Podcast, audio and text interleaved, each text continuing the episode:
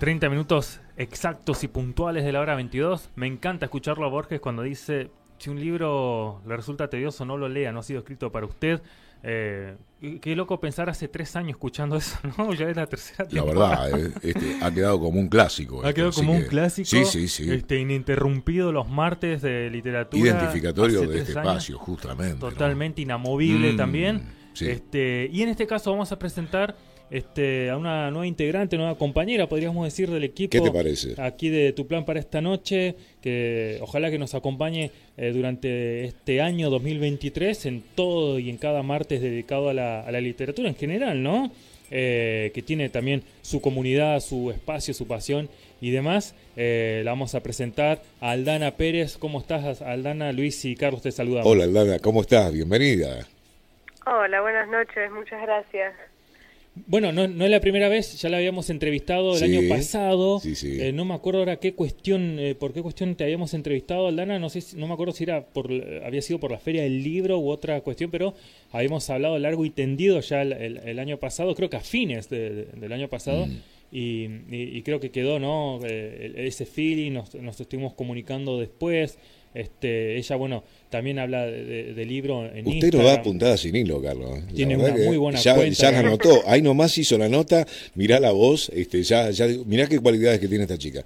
Me decía después del micrófono que, que estabas trabajando en los medios, que estabas muy adentro de lo que es la movida de, bueno, de, de, todo lo que es este, la feria del libro, este, conociendo un montón de, de actividades, de colegas. Este, bueno, en definitiva dijo, bueno, candidata.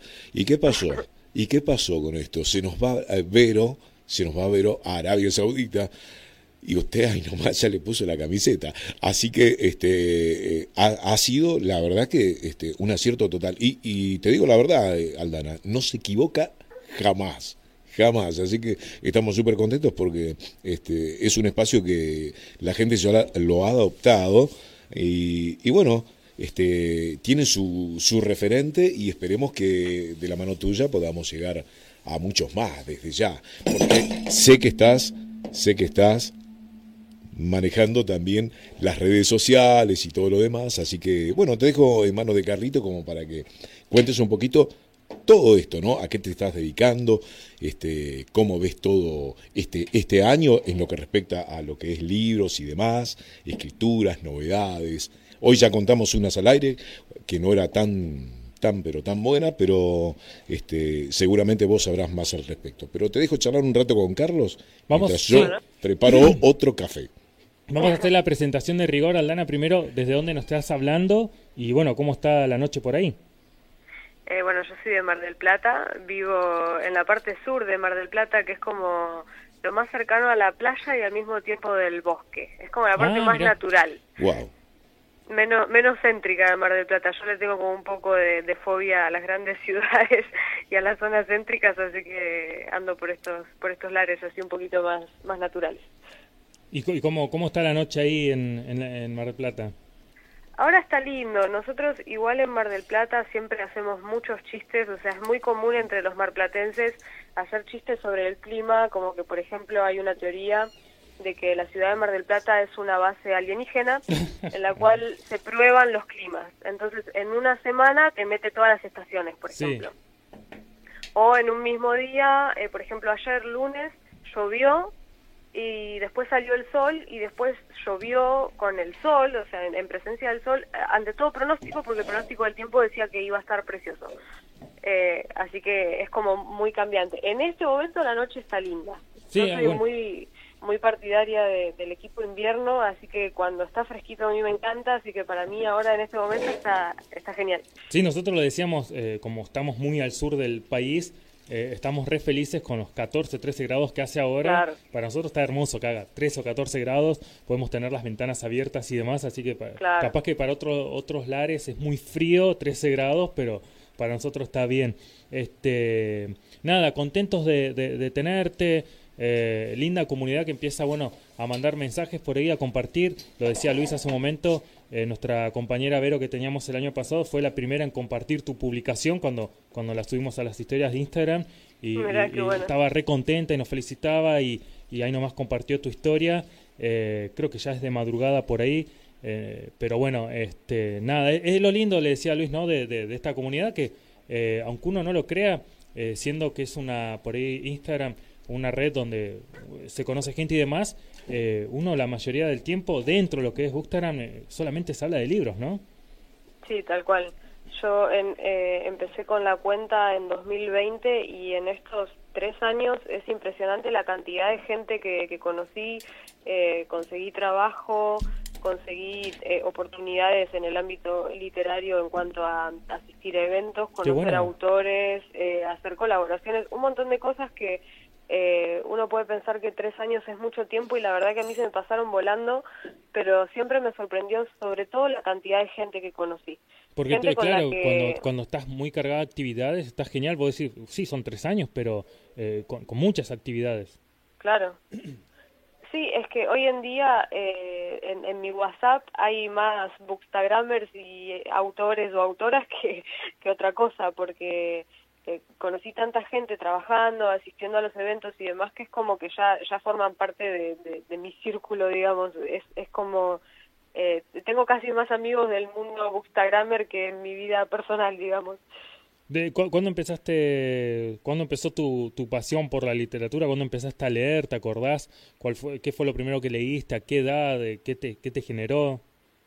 Y empecé a leer desde muy chica. Eh, ya a los 8 o 9 años era bastante ñoña. eh, en la escuela como que era la, la típica de, de, buen promedio y así un poco chupamedias de la maestra.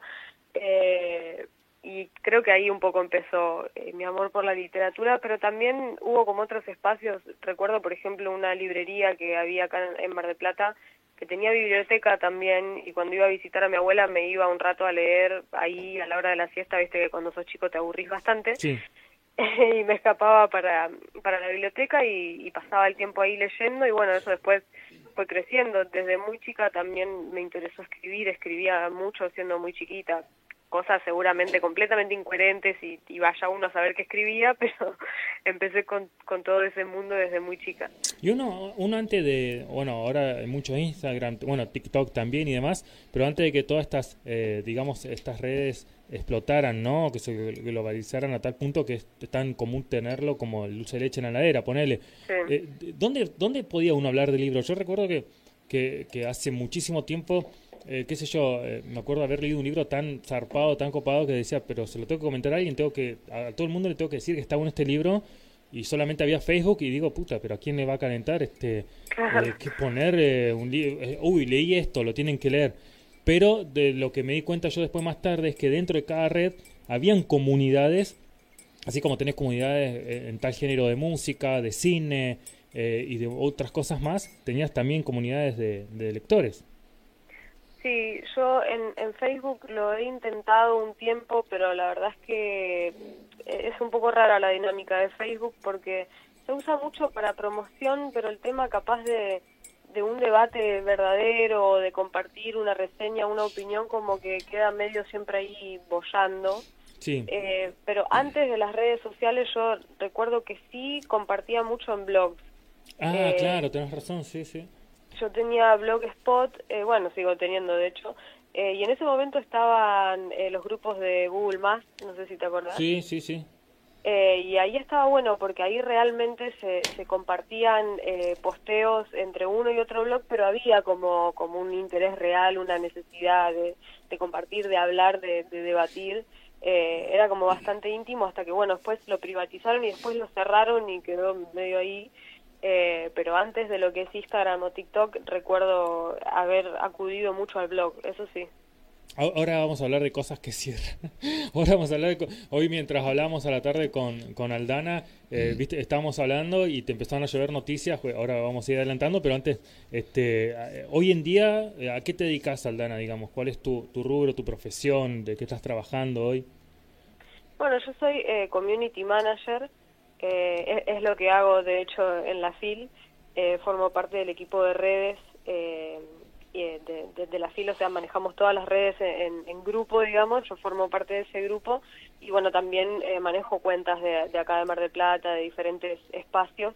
y trabajo de esa forma por internet y bueno también en lo que es Plumis que vendría a ser mi Bookstagram suelo o sea, yo hago colaboraciones con autores y editoriales por gusto y por placer, pero también trabajo haciendo publicidad y difusión de obras en las cuales ya excede un poco mi espacio, sino que lo que hago es conectar a los autores con otros espacios, plataformas, cuentas, etcétera. Buenísimo, yo le recomiendo a la gente que visiten y bueno, no solamente visiten, exploren, sino que sigan a Aldana en Plumis porque eh, tiene muy buen contenido, muy buenos libros. Este, eh, eh, a mí lo que me gusta siempre mucho una cuenta, que, es lo que me gusta seguir, es que no se vean los mismos libros de siempre, ¿no? Que salió un libro y lo ves, no solamente lo ves en todas las cuentas, sino que lo ves durante meses.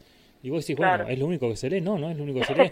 y, y Aldana tiene otro, digamos, no, no es que sean libros que han pasado, ¿no? Pero son otras cosas, ¿no? Otros, también otros géneros. ¿Cuál es tu género favorito hablando de eso? ¿Qué, qué es, lo que, qué es lo que te mantiene en tu zona de confort?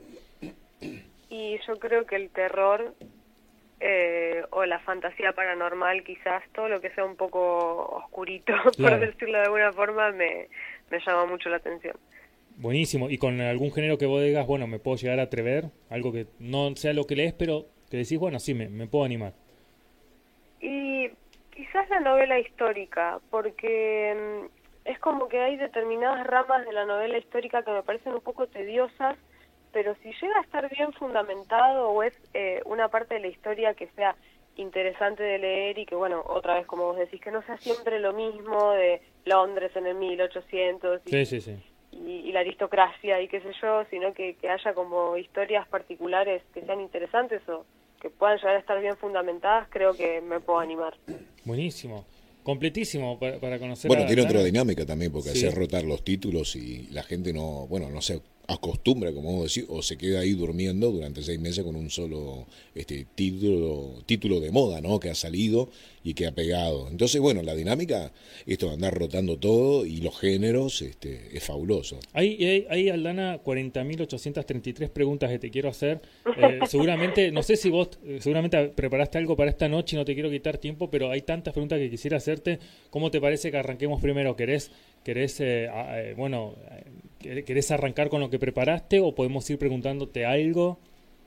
Eh, como ustedes quieran, yo tengo tiempo de sobra, así que manéjenlo como a ustedes les parezca más conveniente. Bueno, vamos, vamos a lo, vamos, vamos, a lo Bernie, a lo bife. Eh, cerró Book Depository. Sí, me enteré esta mañana, no lo podía creer. Increíble. ¿Qué pasó? O sea, bueno, ¿qué pasó? No, no hay mucha novedad al respecto, simplemente era algo que, que parece que habían planeado desde noviembre del año pasado, empezaron a cerrar algunos, algunos sectores de Amazon, pero ¿Qué significa esto para la comunidad lectora? Y lo que pasa es que Book Depository en principio no era parte de Amazon, Amazon lo compró hace un par de años y yo creo que desde el inicio la idea era eliminar esa competencia. No, mira. Porque Amazon tiene una librería digital muy grande, pero lo que tiene es que eh, es como que tiene un catálogo bastante variado y con mucho autor independiente y Book Depository, si bien también vendía de, manera digital, lo que tenía es que a los lectores que leen en inglés, por ejemplo, les conseguía títulos que acá no se consiguen. Eh, de hecho, en inglés y en otros idiomas también. Mi hermano quería un libro de, cuentos rusos, me estaba comentando que solamente estaba en Book Depository, bueno, ahora no lo va a poder comprar, eh, pero Amazon me parece que un poco le molestaba esa competencia y yo creo que al apropiarse ese espacio deben haber pensado, bueno, intentemos mantenerlo a ver si nos rinde y si no nos rinde en términos de números, quizás lo eliminamos. Era, era como que paradójicamente Amazon compró la competencia, una cosa así. Claro. Y eh, económicamente tenía los medios para hacerlo, así que yo calculo que, que era una buena inversión, tanto si querían mantenerla como si querían sacarla del mercado, digamos. ¿Viste, ¿Viste por qué tenemos que tener alguien que hable los martes? Yo me, quise hacer el canchero explicando esto, lo expliqué como los GT, y ahí Aldana, bueno, pero ahora lo explicó, tenemos lo explicó bien, ahora lo Otro punto de vista que, que, realmente hace unos minutos este, nos estábamos preguntando de cómo puede ser esto. Y claro, el, el hecho eh, está clarísimo, eliminar la competencia y lo logró. Ahora, este yo eh, justamente nos preguntábamos, digo, ¿tan mal le tiene que ir a, Amazon con Book Depository para que lo cierre? ¿Cuánto tiene que facturar? Este, ¿Qué expectativa? ¿Muy alta la vara? ¿Cómo será esto? ¿Cuál es el motivo? Pero bueno, ahora ya es como que un poco estás viendo la punta del iceberg, ¿no? Este, y de ahí en más, este, bueno, todo, todo es negocio siempre. Bueno, mira, justo mientras Aldana está explicando esto, mm. ya de, Instagram empiezan a, mandar mensajes, este, bueno, de, gente que justo estaban por hacer algunas, este, encargar las preventas y ahora dice, bueno, ahora me dio miedo, dice, de solo pensar en el precio que va a tener con Busca Libre, porque la otra opción ah, eh, empieza a ser Busca Libre, ya me dio bajón, dice, eh, justo entré a ver hoy temprano, bueno, sigue el mensaje, este, y bueno, sí, eh, a ver, qué complicado, ¿no? Es como dice Aldana, eh, en principio, libros que acá no están, para empezar. El segundo, libros en inglés, que por eso son más difíciles de conseguir aquí. Eh, ediciones muy copadas. Eh, hasta donde se tenía entendido, bueno, Depositorio nunca te cobraba los envíos ni nada, al margen de algún que otro impuesto que se cobraba en el país y el tema de la aduana, ¿no? Sí, en, términos de, impuestos eh, tampoco porque la aduana acá en Argentina cobra eh, si vos compras eh, productos por más de 25 dólares, te cobra la mitad, que sé yo, en impuestos, más ah. tasa de correo y demás, pero eh, exceptúa libros y revistas, o sea que esa parte tampoco la, la pagabas. Está bien, perfecto. Mm. Está bien, está bien con eso. Y ahora, algo que nos preguntábamos, el libro llega, por ejemplo, a tu sucursal de correo, dirección donde, código postal donde vos retirás, donde vos estás este, asentado, figurando, y, y tenés que pasar sí o sí por la oficina de aduana, allí te abren el paquete y te lo entregan porque lo tienen que, abrir y exponer, ¿no? Cada vez que llega a aduana me imagino que lo abren delante tuyo. ¿Algo así será el trámite? A mí me ha pasado que mm. me manden libros de, no sé, de México, de España, y la mayoría me llegaban puerta a puerta. Ah, Una sola vez me hicieron ir, eh, porque me había llegado un libro de España, y claro, me habían mandado muchos libros de diferentes lugares al mismo tiempo, y yo calculo que a la aduana un poco le resonó de, oh, qué casualidad que te mandan tantos libros, era por una convocatoria, pero bueno, no, había forma de explicárselo, eh, y tuve que ir al correo y ahí sí me lo abrieron, de hecho ahí sí me hicieron pagar la tasa de correo y después me explicaron que no correspondía, no sé, fue medio, también podría haber sido para cobrarme justamente, pero... Me llevaron allá y, lo abrieron y verificaron que no tuviera nada extraño. Bueno, pero no, normalmente entonces llega puerta a puerta cada vez que compras a través de unos de estos Viste que el, todos conocen el meme ese de Homero sentado en el bar que están todas las caritas con lo que se habla del momento. Bueno, vos entras en Instagram ahora y están todos buscando páginas alternativas para comprar libros. Eh, obviamente siempre se habla primero de Busca Libre, pero yo no sé hasta qué punto Busca Libre en, en alcances de en alcance de autores y de, y de precios eh, alcanza a Book desconfío bastante de Busca Libre, pero lo que pasa es que también, o sea, es eh, una visión muy subjetiva por algo que me pasó, que fue que la primera y única vez que quise comprar en Busca Libre, eh, ellos tienen la opción de pagar con PayPal y yo había pagado el libro y no me aparecía eh, la orden, nunca me llegó el libro, tuve que hacer el reclamo, oh. tardaron infinidad de tiempo en contestarme. Eh, de hecho, los canales de, comunicación que tenían eran supuestamente instantáneos y no me respondían. Bueno, fue como una situación bastante incómoda, entonces a, partir de ese momento dije no, no voy a comprar porque tampoco había mucha diferencia de precios y justo encontré el book depositorio, entonces fue como... Claro. Conozco gente que compra en Busca Libre y que no ha tenido problemas, pero a mí me quedó como un poco ese, ese miedo. Sí, sí, por ahí lanza Busca Libre, creo que mes a mes, por ahí lanza este tipo de promociones de, de, de 10, 15, 20% de descuento en, en, algunos libros y demás. Este, pero bueno, es como vos decís, las experiencias también son diferentes porque, eh, por ejemplo, eh, hay una página en Facebook de reclamos de Book Depository con reclamo y consultas y solamente he leído puras quejas más que más que, que gente que, que, gente que comparte, mira el libro que me llegó, sino que quejas de de, valores, de tardanza, de esto, de lo otro. Así que eh, no sé, por ir la experiencia es diferente en cada uno. Recordemos que, bueno, Book funciona a, nivel mundial y, va a cerrar a nivel mundial. No es que solamente en nuestro país. Se apagó. Claro. Sí. Este, eso por un lado, Aldana, entonces. Eh, y por el otro lado, ya así lo hacemos, te, damos tu tiempo. Eh, estamos justamente en el mes de la Feria Internacional del Libro. Y se armó quilombo este, a ver, para mí no es un quilombo. Creo que está mal que. A ver, eh, yo también eh, expresé mi molestia, pero no hacia la organización, porque la Feria Internacional del Libro tiene sus normas, sus reglas, como las reglas de la casa, ¿viste? Por el tema de las entradas, los pases de prensa, que pum, que pa, pa, pa. Con eso ningún drama, porque, bueno, son las normas de, la Feria Internacional del Libro. Lo que me, por ahí me llamó la atención es que después este, aparecieron muchos como bookstagrammer así como desesperados para conseguir los seguidores necesarios, para conseguir esos pases, para poder entrar gratis y que, eh, loco, dame seguidores y compartí, que me sigan más, que me sigan más. Eh, a mí me había, eh, no sé si está bien dicho, molestado por un lado o incomodado por el hecho de que eran por ahí cuentas a las que uno sigue durante mucho tiempo, que durante todo ese tiempo no te dan ni tronco de bola, no interactúan con vos ni nada, y vos la seguís por el contenido que está bueno, no pedís nada más, no están, nadie está obligado a que también te sigan, ¿no? Eh, vos lo seguís porque el contenido está bueno. Y vos decís, bueno, no me siguen, y ya está, listo, ¿qué le voy a hacer? Pero llega ese momento y eh, hasta te mandan al privado los mensajes, ¿entendés? Este, ayúdame a, tener seguidor, que esto que lo otro. Entonces, eh, eso como que chocó un poco, ¿no? Sí, aparte yo creo que está desde el punto de vista de, las personas que se estuvieron quejando, es un poco extraña la forma que tienen de verlo, porque es como si estuvieran exigiendo un derecho a ingresar gratis a la feria del libro, porque eso quería expresar, sí lo que se hace hincapié constantemente es, eh, yo quiero un pase de prensa porque ingreso gratis. Ah, miren, con esto entro gratis. Che, eh, suscríbanse o, hagan el formulario de inscripción a la prensa porque con eso entran gratis.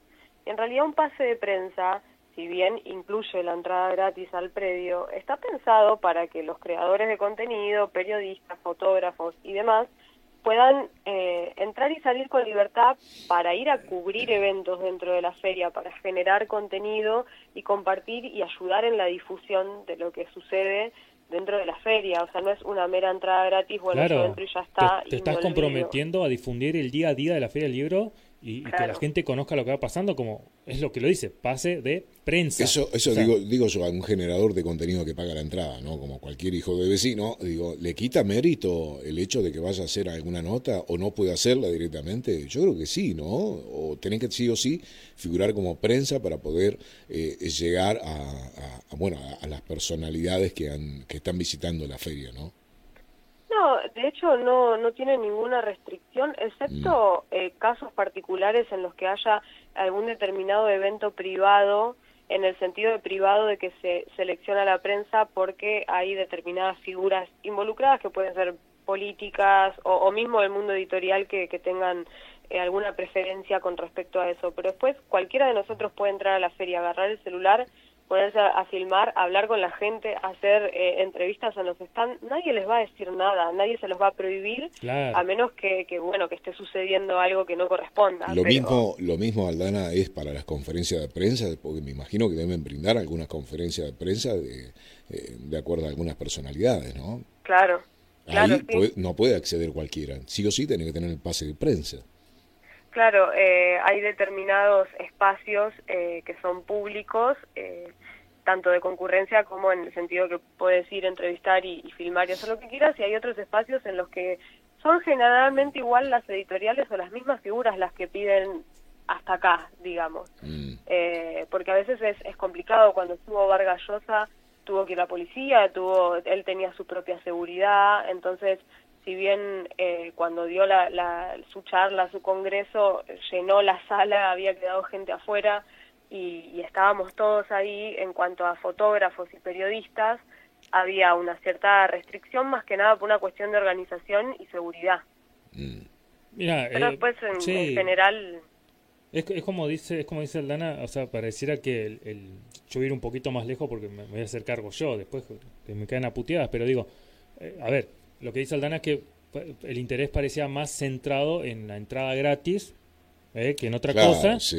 Y yo por mi parte, y lo dije, y, lo, y por ahí lo hablaba con un par de personas eh, eh, en privado en Instagram, porque cuando lo haces público es como que viste otra cosa, pero decía, yo, yo lo digo yo, no, no voy a, dar otro nombre, pero para mí era como más una cuestión de cholulaje, viste, decir, mira, loco, este, estoy acá, eh, entro gratis, tengo la fotito acá, tengo cosa que 3000 un no, no, no, no, digo que no lo, después no lo iban a subir, no lo iban a compartir, pero yo leía más cholulaje que otra cosa que por el interés de ir a una feria de libro y, encontrarte con promociones, con descuentos, con algún autor favorito.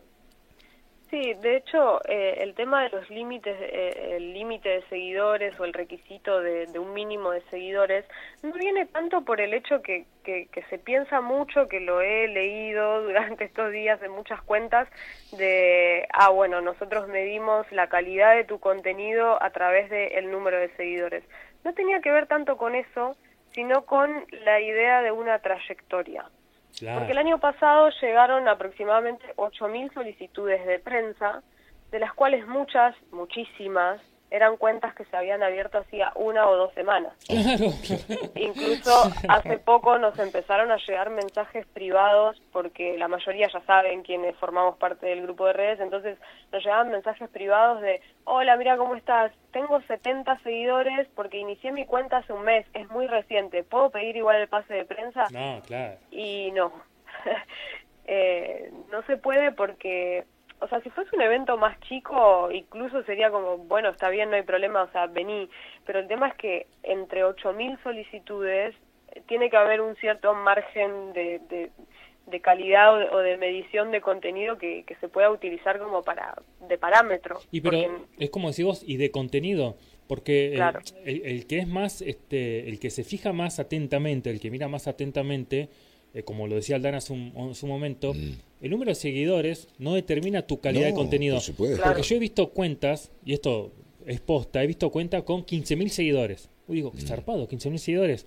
Pero cuando entras a cada publicación, así sean publicaciones del año pasado, no pasan de los 100 likes y algunos 20 o 30 comentarios. Entonces, ¿cómo se refleja si vos tenés 15.000 seguidores y tenés 100 o 150 likes, 20 eh, comentarios? Eh, son números que no van muy no acorde. Claro. No, además que no hay que olvidarse también de que hay muchas cuentas, sobre todo en Instagram, que es como un poco más fácil de hacerlo que, en otras redes, eh, que tienen seguidores comprados. Eh, yo también he encontrado cuentas de 15.000, 20.000 seguidores que tienen 10 likes. Claro, eh, Y que cuando vos entras a la lista de seguidores son todas cuentas sin fotos de perfil o con publicaciones, la primera publicación hace un día, o nombres de, no sé, árabes, indios, es, raro. Eh, por eso también está bueno que se tenga en cuenta que no es que cuando llega la solicitud de prensa, eh, nuestro equipo dice, ah, bueno, tiene 3.000 seguidores, pasa, sino que se revisan uno por uno los perfiles. Se entra y se fija que, bueno, si tiene más de 3.000 seguidores, que sean reales y que el contenido esté, eh, actualizado, que esté, porque también hace un par de días vi en una cuenta que decía como que se quejaba de esto de medir la, la, calidad del contenido en cuanto a los seguidores y entré a su cuenta y la última publicación era de marzo del 2022. Ah, claro, también. Y entonces es como, ¿y cómo puedo entonces yo medir la calidad de tu contenido si hace más de un año que no publicás? Ese es otro requisito, que la cuenta esté activa. Mm. Y aparte, ¿cuántas vistas tiene no solo por publicación, sino por algún vivo que haga, algún video, reel, historias? Eh, se mide todo, o sea... Eh, es, es, un trabajo serio como quien dice. Sí, o sea, tenés, que validar tu, tu pase de prensa. Y tenés que estar a la altura. Sí, tal cual. Eh, incluso hay que tener en cuenta también que hay ferias eh, del libro de otros países que ni siquiera dan esa oportunidad, por ejemplo, que solamente permiten pasar prensa periodística certificada, o sea, que sean periodistas con título, que, que pertenezcan a algún medio de comunicación grande, un canal de televisión, una radio, y en este caso no se pide más que tu propia cuenta, digamos, o sea, en ese sentido también creo que estaría bueno verlo desde otro punto de vista porque está buena la, la oportunidad que se te da y en caso de que tu interés sea solamente una entrada gratuita, la FIL entrega invitaciones eh, especiales para, para ingresar gratis al predio constantemente. Eh, hacemos sorteos desde las cuentas de, la feria, desde nuestras cuentas personales, le otorgamos a diferentes bookfluencers eh, entradas para que sorteen, se regalan, se hacen concursos, o sea, si la intención es entrar solamente de forma gratuita la feria, hay miles de posibilidades, docentes, estudiantes, jubilados, eh, niños menores de 12 años entran gratis. Claro.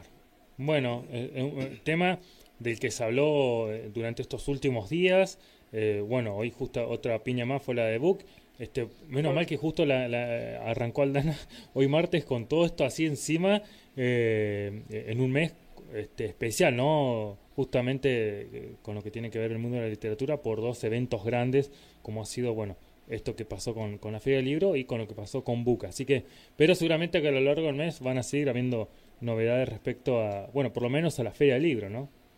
Sí, seguro. Sí, en, en abril hay novedades de la feria todos los días. Buenísimo. Constantemente.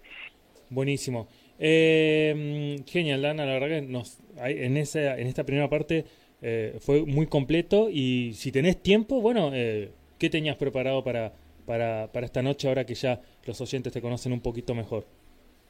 Yo me había inspirado un poco en lo que habíamos estado hablando con respecto a la música. Sí, eh, hoy pasamos, ¿eh? de que arrancó el programa a mucho folk hoy. Sí, es que me quedé pensando en eso porque, ¿sabes que Me llama la atención que hay mucha gente que sabe que escucha esa música y a veces yo no sé bien por qué. Porque en, en Instagram o en, TikTok y demás suelo usar canciones que están en tendencia por una cuestión de algoritmo o lo que sea, pero no es música que a mí me guste, sinceramente. Eh, y a veces digo, capaz que comparto cosas en historias y eso yo no me doy cuenta y la gente lo ve y se da cuenta que, que escucho esa música, eh, me ha pasado que me escriban y me digan, wow, escuchas Guardruna, por ejemplo, y yo digo, ¿cómo saben? es muy raro cómo saben.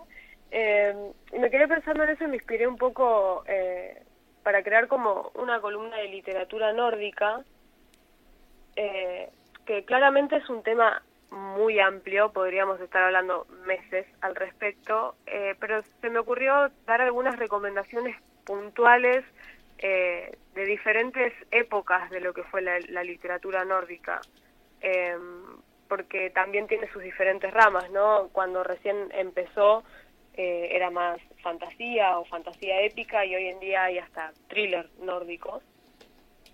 Pero se me ocurrió que capaz eh, sería una buena recomendación para empezar un clásico que la gente que no conoce mucho sobre literatura nórdica no lo conoce y me parece que sería genial que todos lo leyeran, que es Beowulf.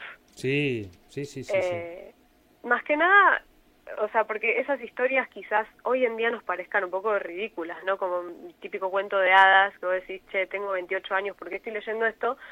Pero a mí particularmente me interesa la historia que hay detrás, porque mm, eh, Beowulf, como tantas historias eh, medievales, viene de, la tradición oral eh, y fue pasada a papel por la Iglesia Católica. Entonces hay un montón de tergiversaciones de la Iglesia en cuanto a los personajes y las deidades que se notan muchísimo. Eh, la mayoría de nosotros sabe que, los pueblos nórdicos, vikingos y, y otros etcétera contaban con un panteón de deidades muy grande, pero cuando vos lees Beowulf, ves que constantemente están diciendo adiós, a mí Señor, es uno solo. Eh, entonces ahí se, se, notan como los retoques de la iglesia y no sé si soy muy friki, pero yo cuando leo eso me parece muy interesante porque digo, wow, es una historia de más de 1400 años y ya se nota como en esa época la estaban como censurando, digamos. Tal cual, tal cual. Entonces, bueno, ese sería un buen inicio. Aparte hay eh, en Internet, en YouTube, algunos recitados en, en noruego antiguo o, en em, idioma nórdico antiguo que en su momento era como bastante universal para varios pueblos. No, no Creo que era eh, Suomi, si no me equivoco. Puede ser. Eh, que, que, reunía como un poco de, de todos los pueblos, digamos, nórdicos que, que, bueno, después derivaron en, en el alemán y en el inglés, pero eh, están recitados en en idioma original y es interesante porque Beowulf en realidad está escrito en verso. Claro. Eh, al venir de la tradición oral, eh, bueno, se sabe que las rimas ayudaban a memorizar más, eh, el uso de conectores como el i, i, i, i, la falta de comas. Usaba mucho Tolkien también, que dicho sea de paso fue uno de los, de los traductores, ¿no? De, de Beowulf. Claro. Eh, entonces, el escucharlo, escuchar eh, ese, ese video en el cual la persona lo recita en idioma original es muy interesante porque no perdemos la rima y, tiene como otra magia, digamos, escucharlo de esa forma. Así que, eh, empezando por ahí, después ya viniéndonos más o menos al año 1200, eh, que sería como 600 años después de Beowulf, encontré mm, un compilado muy interesante de sagas islandesas que lo leí el año pasado y mm, no tiene un autor claramente porque otra vez como viene de, la tradición oral, eh, no, no hay autores, es, la mayoría es anónimo, eh, pero estas sagas, eh, si bien están basadas en Islandia específicamente, cuentan ya de, las conexiones con otros pueblos, con otras culturas y de ciertos ires y venires que, que había ya como gestándose en la época medieval como como una globalización antigua, por decirlo de alguna manera, eh, y está muy bueno también. Eh, también eh, cumple con esta estructura, aunque ya en esa época ya la escritura estaba un poco más accesible al resto de, las personas que, que, no tuvieran que ver con la iglesia, así que es un poco más limpia en ese sentido, pero también está muy bueno si lo queremos leer como sumergiéndonos de lleno en ese mundo porque está contado por, por personas que vivieron en la época medieval, no es una una interpretación de algún autor moderno, digamos. ¿Eso lo tenés, eh, lo tenés en alguna colección en especial? ¿El, libro tiene algún nombre en especial como para conseguirlo? Yo lo conseguí en digital porque lo había estado buscando por todos lados eh, en físico y no lo conseguí. Eh, es muy probable ahora que lo pienso que en Book Depository haya estado, eh, pero después voy a ver si, encuentro alguna, acá en Mar del Plata hay librerías bastante exóticas que puede, puede ser que los tengan, o que por lo menos sepan a dónde conseguirlos, porque en sí eh, son ediciones modernas, no es que es difícil de conseguir por, por exótico, pero sí porque al no ser tan comercial no, no, no, no está en todos lados, digamos. Claro. Eh, y bueno, después, eh, justo ahora estoy mirando eh, la colección de Bernard eh, Cornwell con El Último Reino, que ya eso ya es mucho más moderno, pero sigue siendo siglo XX. Em, la saga del Último Reino, yo tengo la colección de, de Daza, que bueno, ellos me lo mandaron de, regalo porque estamos haciendo una lectura conjunta, así que aprovecho para invitarlos si, quieren participar. Eh, yo, yo, le, comentaba a Luis, vos podés creer, eh, es lo que dice ella, le mandaron una caja llena de libros de regalo. O sea, wow, el O sea, ¿eh? yo soy una persona que es muy envidiosa, no lo voy a negar y, siempre... Entonces, Estoy viendo la cara. Yo no, no, no, no lo puedo evitar. Y son eh, como siete libros, ¿no? Sí, son ocho. Ocho. Eh, en total creo que eh, la, historia completa del autor son 13 libros. Yo desconozco si la editorial los compiló en 8 o recién sacaron 8 y van a seguir sacando ejemplares, pero hasta ahora lo que hay son 8. en la lectura conjunta vamos por el segundo, así que hay mucho tiempo si se quieren unir. Em, pero algo que me llamó la atención del autor es que, bueno, ya en la contratapa hay una opinión de de Martin diciendo que para él las mejores batallas épicas que, leyó en la literatura son de, de Corwell. Eh, y la verdad que yo cuando lo leí, vieron que a veces en las contratapas se hace un poco de marketing y es un poco el, hype para que vos compres. Y dije, bueno, vamos a ver si es verdad y no, si es verdad. Concuerdo completamente. Impresionante. Eh, está, la verdad es que están muy buenos eh, tienen entre 400 y 500 páginas cada uno y la verdad es que yo los, yo los estoy leyendo en casi un día porque a, mí me encanta, entonces es como... Es increíble. Vos sabés que yo siempre lo comenté esto, a Luis siempre le dije, y a, por ahí cuando hemos tenido los segmentos los martes, eh, en los libros, en lo que es libros, para mí el número 500 es el número perfecto. Menos, para mí menos es más corto y si tiene más de 500 es largo, pero que tengan 500 páginas para mí es una medida perfecta. Eh, y no, no, obviamente no podría yo leerlo ni en uno ni en dos días, pero me parece que es una medida perfecta. Eh, y sí, son, son varios libros, como dice Aldana. Eh, ella, ella subió el video abriendo la cajita ahí de los libros. Yo no podía creer, digo, ¿qué onda? O sea, no, no. Me imagino. ¿Vos, ¿Vos sos también, Aldana, de tener las paredes tapizadas en libros? Sí. Así nomás, ¿viste? Son todos iguales. No, no, le voy a decir que no, sí, sí. Mira vos. Bueno. O sea que eh, eh, yo siempre le digo a Carlos, che, Carlos, vos tenés un auto cero kilómetro ahí, entre todo lo que, lo que está este, acomodado bien prolijamente, porque hasta eh, sos así un poco también de, organizarlos y, este, y darle forma a ese espacio, ¿no? Porque todos tienen su, su cliché, ¿no? Digamos, este, su preferencia también. Y yo los tengo ordenados por tamaño en este momento, a ah. los libros.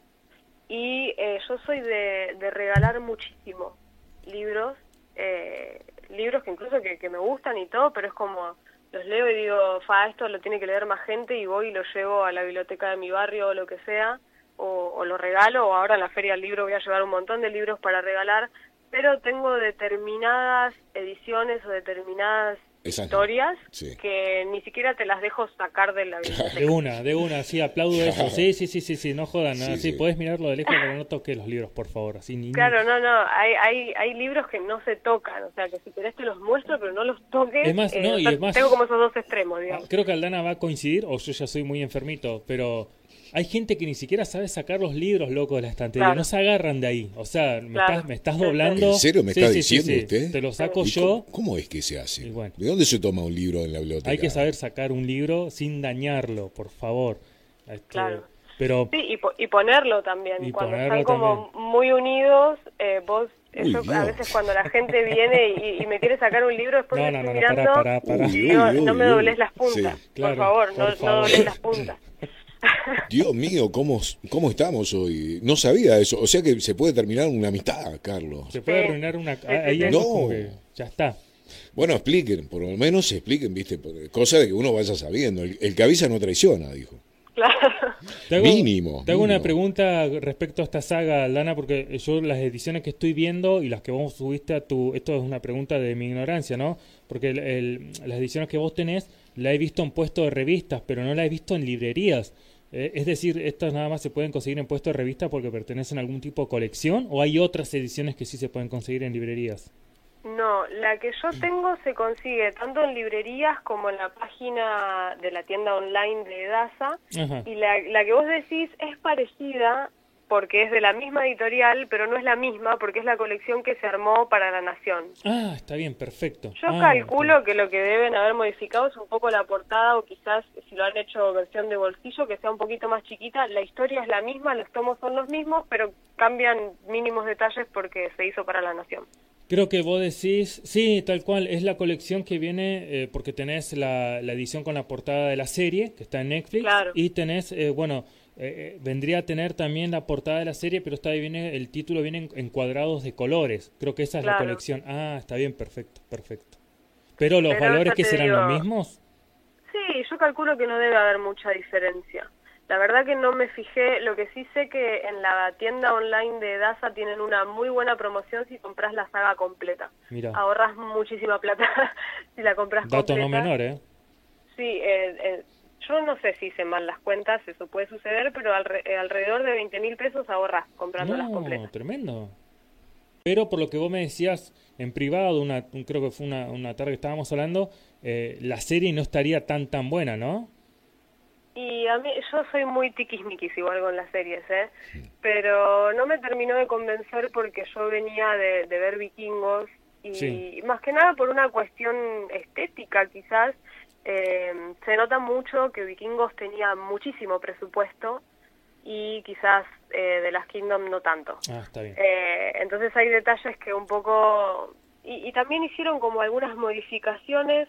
Eh, en general está muy bien adaptada, pero hicieron algunas modificaciones que ya te digo, como yo soy bastante exigente e insoportable, no me gustaron pero quizás a otra persona las, puede pasar por alto tranquilamente. No, me, me, pasó igual, habíamos terminado de ver con mi mujer vikingos y ahí nomás que queríamos ver algo parecido, pero queríamos ver algo totalmente parecido mm. y el algoritmo de Netflix donde nos mandó a The Last Kingdom, bueno, vamos a verlo. Y creo que vimos el primer capítulo entero y no apagamos. Dijimos, no, me, parece que no va. No, no va a funcionar. No, va. Y sí. Bueno, esta historia también, a mí lo que, lo que me gustó de la saga es que el autor va mucho al grano, porque a mí me molesta cuando empiezan a dar vueltas y vueltas y vueltas y agregarte descripciones completamente innecesarias, que está bien, quizás te sirven para, para tener una mejor imagen mental, pero si a mí en las primeras 20 páginas no me dijiste qué pasa, yo me aburro. Está bien. Y, y en esta saga no pasa, es como que el autor va mucho al grano y sí vi guiños a la tradición oral, sobre todo en el primer libro, en los primeros capítulos se nota que el autor está un poco eh, como apropiándose de, las señales de, la tradición oral en el sentido de que hay muchos y, y, y muchos párrafos largos, eh, palabras un poco pasadas de moda, por decirlo de alguna forma, eh, ya después lo suelta y lo deja porque si no sería súper tedioso leer todo el libro así, pero te das cuenta que, que tiene como esos guiños porque él era investigador, o sea, la historia que te cuenta de Last Kingdom en gran parte es real, eh, la mayoría de los personajes que aparecen existieron de verdad, Utred en particular no, pero él lo creó como un personaje de ficción basado en investigaciones que hizo sobre su propio linaje y su propia descendencia. Entonces, hay, hay como un trabajo muy piola detrás de toda la historia y, y, la verdad que, que, se nota no solamente que es buen escritor, sino toda la investigación previa que hizo. Y, qué buen dato que me, que me diste de, bueno, de, de, quién es el escritor, de qué años son los libros, porque me cansé de verlos en el puesto de revista y pensé que eran ese tipo, yo no sé por qué, si por el arte de, de tap o qué cosa, pero la primera vez que lo vi, o sea, ni lo agarré el libro para qué trataba, pero me, me pareció que era una novela de romance o algo así. no, no tenía ni idea o sea, pero cero idea, imagínate de qué trataba en realidad la saga. Lo que pasa es que en la literatura romántica se está abusando demasiado de las imágenes de mm, señores sin remera, entonces presta la confusión un poco. También, también, tal cual. Y bueno, después como para cerrar algo más eh, cercano a nosotros, que bueno, ahí, ahí sé que me vas eh, a saber explicar más vos que, que lo que yo puedo llegar a decir porque vi en tus historias que lo tenés, eh, la, necesaria referencia a Neil Gaiman y sus mitos nórdicos. Eh, vi que salió una nueva edición muy bonita, espero poder comprarla dentro de poco. Yo estaba segurísimo eh, que vos ya lo tenías ese libro, que ya lo habías leído, este, pero estaba segurísimo. Yo digo, bueno, este, este, Aldana ya, cuando yo hice la encuesta de quién había leído estos libros, yo digo, bueno, Aldana va a poner primero ella, yo ya lo leí, este, y, y me sorprendió cuando me dijiste, no, no, no lo leí todavía el libro.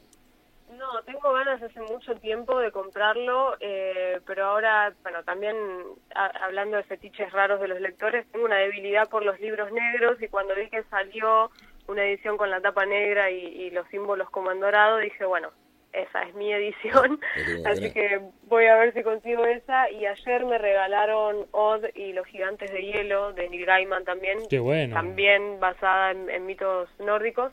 Todavía no lo leí, pero bueno, en, un par de días también voy a estar reseñándolo. Y quizás es una recomendación un poco tirada de los pelos, pero sabiendo quién es Neil Gaiman, sí, sí, sí, es como casi asegurada la... Es que, es que lo compré por eso, yo todavía no lo leí porque me enganché muchísimo con los de Liliana Bodoc y, no está ahí, está ahí obviamente, está padura, re bonito, este, eh, y estaba a precio y, no, no, lo leí, pero había escuchado tanto de este libro como diciendo este, que Neil Gaiman estaba remetido cuando escribió este libro, eh, respetando mucho todo lo que es, contándote todas las historias de los dioses nórdicos, pero hilándolas, ¿entendés? Claro. Entonces yo dije, no, lo, o sea, lo quiero tener a este libro sí o sí. sí. Usted presta atención, ya es el segundo regalo que tiene. Sí, sí, es. En menos de media hora ya tiró dos regalos. Es lo que le pasa a la gente buena. Usted, usted lo viene comprando y ella se los regala. Y yo tengo que comprar, sí, no tengo nadie que. bueno, cuando vaya cuando vaya al sur le llevo un montón de libros de regalo. Pero, eh, ah, ah, bueno, pero entonces estás en pendiente de eh, comprarlo. No lo tenés todavía, tenés que comprarlo. Perfecto. No, lo quiero comprar. Voy a ver si, si consigo esta edición en, en la feria, seguramente sí pero voy a tener que, recorrer a ver a dónde lo venden y, tengo ganas de comprar ese. Sí, bueno, eh, hablando de Neil Gaiman, tiene varios libros, este, vos habías mencionado uno, tiene otros de... Eh, bueno, criaturas fantásticas que vi también por ahí que me llamó un montón la atención también de Neil Gaiman, como que explora mucho eso, ¿viste? Y, lo hace de buena manera. Entonces está, está, está bueno para tener este tipo de libros que además eh, yo no sé por qué fue cuando lo compré, lo, tenía la idea de que era enorme el libro, que era muy largo y no es cortito, ¿eh? Claro. Así que está, está para, para tenerlo. Y antes de terminar quería hacer una mención especial de, de un libro que es mucho más moderno, como que nos cerraría un poco la, la línea cronológica, así que, que igual la, la, traspasamos muy rápido, pero eh, que es La plegaria de los árboles, Las plegarias de los árboles, de Joaquín Berger. Ah, ese no, lo, eh, no lo tenía ese es, es compatriota tuyo en cuanto a editorial porque es de autores argentinos. Ah, eh, sí, sí, sí, tenés razón. Sí, sí, sí. Eh, es fantasía épica también basada en la mitología nórdica y la verdad que me encantó. Eh, yo me, acuerdo que cuando lo leí le, le di cinco estrellas porque me, me encantó su forma de escribir, la historia, la sinceridad con la que lo escribe, así que eh, en, un punto completamente contrapuesto a nivel temporal con Beowulf, lo más cercano, creo que es de 2020 el libro, eh, sería las plegarias de los árboles. Solamente he leído buenas críticas ese libro, tenés razón, está, es de autores de Argentina eh, y escrito por eh, Joaquín Berger. He leído solamente buenas críticas a ese libro, está, tenés razón, sí, sí, acá ya, ya lo encontré, se ha visto mucho por, por Instagram también. Y cabe mencionar que el trasfondo del libro es eh, un mensaje bastante concientizador en cuanto al medio ambiente. Y bueno, Joaquín como persona, más allá de como autor, es muy coherente en ese sentido, eh, trabaja en, varias eh, actividades e iniciativas que tienen que ver con el cuidado del medio ambiente, así que también es, es un plus, viste que a veces la literatura traspasa un poco lo que es el libro o la historia en particular y en ese sentido me pareció muy interesante todo el trabajo que hace. ¿Es el único libro de, de Joaquín o hay más? ¿Tiene más así? Creo que tiene algunas historias aisladas, mm. de, todas maneras tendría que preguntarle eh, como cuentos y esas cosas eh, publicadas en, antologías o en medios digitales, pero si no me equivoco, su primer novela así eh, publicada como novela es esta, y, si no entendí mal, tiene pensado seguir la historia, o sea, no es mm. autoconclusiva, pero es como, como su primera novela publicada en papel al menos. Bueno, con su primera novela empezó con el pie derecho, cinco estrellas, este, wow. Sí, tal cual. Mm. Buenísimo, ¿qué? Buenísimas. ¿Estas son todas, Aldana? Así no... Sí, claramente hay 10 millones más. me eh, encantaron las me quiere recomendar a mí. no, no, es que me encantaron las recomendaciones. Yo la, de la única que te puedo hablar nada más es de Beowulf. Las otras todavía no las leí. Este, ahora sí me convenció lo de, de Last Kingdom. Eh, bueno, tengo ahí mitos nórdicos que seguramente después en privado, cuando lo empiece a leer, te voy a estar compartiendo. Este, y vos seguramente lo vas a tener ahí. Y es cortito, seguramente vamos a, poder charlar largo y tendido de mitos nórdicos. Eh, bueno, la plegaria de los árboles lo he visto muchísimo, así que ya también lo voy a conseguir. Y no, solamente de lo que recomendaste esta noche, solamente he leído Beowulf. Tengo esa edición de, del fondo, viste que viene con dos versiones de Beowulf. Viene con la versión original y una versión que no sé qué tiene de diferente, que creo que es una versión como eh, actualizada o cristianizada, ah, no sé no sé cómo, sé que son dos versiones en un solo libro. Y, lo recuerdo bien porque la versión original es como un poco más intrincada para leer, ¿sí? Y la otra ya es un poco más, eh, creo que está más en prosa y más relatada y está como más ordenada, ¿viste? Pero me parece que para el que se mete, digamos, en lo que es el género nórdico, la literatura nórdica, Beowulf vendría a ser como el Martín Fierro para nosotros. Me parece mm. que es, es, una, es un libro que hay que tener sí o sí para el que se esté metiendo en este tipo de, género. Bueno, eh, ustedes mencionaban a Borges al principio del programa. Borges fue un gran crítico eh, y teórico de la literatura germánica sí. Eh, y estudia a Beowulf, de hecho. Sí, sí, es más, a ver, si, seguimos con las anécdotas, si no me equivoco, Borges también fue traductor de Beowulf, como, su, como su par Tolkien, y, sin embargo no, no, no, gustaba mucho de Tolkien, eh, Borges. Ah, ahí ya no, ahí no comparto mucho algunas opiniones que tenía con, con el profesor, ¿no? Pero, pero ambos eran muy amantes de, no solo de las lenguas eh, antiguas, sino también de, de Beowulf, lo tenían como en el pináculo de las obras cumbres que hay que tener en cuenta, ¿no? Y de base para, para todo lo que después se contaría, ¿no? Claro. Así que un 10, ¿qué le pareció Luis? No, fantástico. Eh, lleno de novedades y bueno y otra perspectiva como decíamos no la diversidad es lo que hace rico este espacio así que nada ansioso porque llegue el próximo una genial Dana qué te parece ¿Cómo te sentiste vos? ¿Te gustó? ¿Fue mucho tiempo? Estás tranquila, lo que sí la noto tranquila. ¿Cuántos años tenés, Aldana? Eh, 28. ¿Cuánto? 28. Sí, porque te notaba la voz ahí, debe andar en ese rango. Con Carlos nos decíamos, ¿cuánto tiene más o menos? Y me dice, no, está sumergida en el tema de las redes, los medios y demás, maneja bien el tema de la comunicación. Y bueno, hoy estamos, ya está. ¿Te sentiste cómoda? ¿Estuvo bien? Sí, por supuesto. Yo, de hecho, voy a repetir lo que les dije la primera vez que hablamos, que si en algún momento yo hablo mucho, ustedes avísenme. No, no, no, no. Acá, no, no, no. Hay dos reglas. cuando, cuando hay dos reglas. Sí, sí, eh, cuando Te, te, explico, cuando alguien habla mucho, preparamos otro café y Carlos calienta otro termo de, para el mate. Yo estoy con los mates a full, seguimos, Luis ¿eh? está con el café a full. Eh, hay dos reglas. Acá puedes hablar todo lo que quieras porque cada el que tiene el segmento es dueño del tiempo y demás.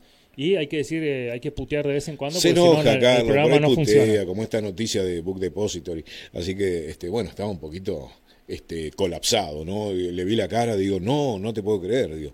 Este, y así, y bueno, y hoy dilucidamos algo más, ¿no? Gracias a tu, este, a todos los datos que nos diste, ¿no? Así que bueno, ahí entendimos, nos cierra un poco más. Por ahí un bonus mm. para, para comentar a los oyentes, Aldanas, eh, y vos capaz me puedes corregir, pero creo que es así.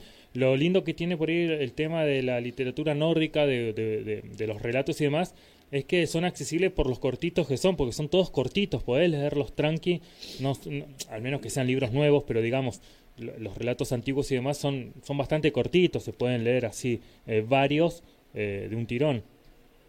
Sí, y es interesante que más allá de que sean cortos o más allá de la brevedad, tienen eh, información muy interesante de lo que fueron diversos sucesos que, que, pasaron después, o sea, como que marcaron estructuras para un montón de cosas. Eh, si quieren, más adelante eh, podemos hablar un poco al respecto. Tengo una profesora en la facultad que está por publicar un libro sobre las hadas y el feminismo, que en teoría en los cuentos de hadas nórdicos, celtas sobre todo, de donde surgen lo que hoy en día conocemos como cuento de hadas, tenía un mensaje muy empoderador y liberador del género femenino. Mm. Y son cosas que capaz se nos pasan de largo porque es como vos decís, son cuentos o, historias muy cortas, pero es, creo que iría muy bien con la teoría del iceberg de, Hemingway porque vos ves una partecita nada más y todo lo que tiene atrás es tremendo.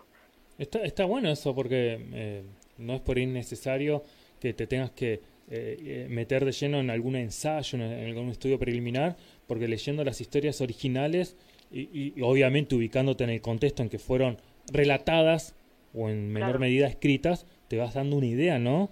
De, de, cómo se vivía, de lo que se pensaba, de, lo que se creía y de lo que se llegaba a augurar en algunos casos eh, del porvenir, ¿no? De, también de cada sociedad. Me parece que eso hoy es, más, más rico y entretenido en ese sentido.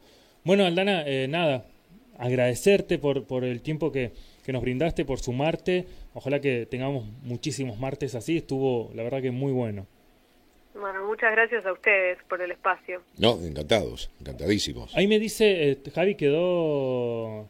Aldana, cualquier cosa, quedó todo grabado si necesitas el audio para algo te lo ah, enviamos, eh, quedó todo, todo grabadísimo, aparte que se escuchó de 10. Sí, se escuchó, se escuchó de 10. Así hacemos videos y los, los difundimos por todos lados. Buenísimo, así que después vamos a estar enviándote este el audio. Eh, mil gracias, Aldana, que tenga una muy buena noche, que descanses. Seguramente estaremos ¿Comenzás temprano? Semana. Sí, comenzás temprano, Aldana. Este, la jornada, ya prácticamente estamos a un nuevo día, así que no sé si arrancar. No, no, no soy para nada madrugadora, de mm. hecho eh, vivo como más de noche que de día. Ah, bueno, sos de las nuestras. Eh, en este horario me siento como bastante más cómoda que a la mañana que no sirvo para nada, básicamente. Bueno, entonces que duermas bueno, esta tarde. Fantástico, fantástico. El día arranca después de, del mediodía. Eh, ahí activamos, como quien dice, ¿no? y, rendimos más. Es mucho mejor. Seguramente estamos hablando entre semana, Aldana, y bueno, será hasta el próximo martes. Buenísimo, muchas gracias. Cuídate mucho, que descanses. Buenas noches. Hasta luego.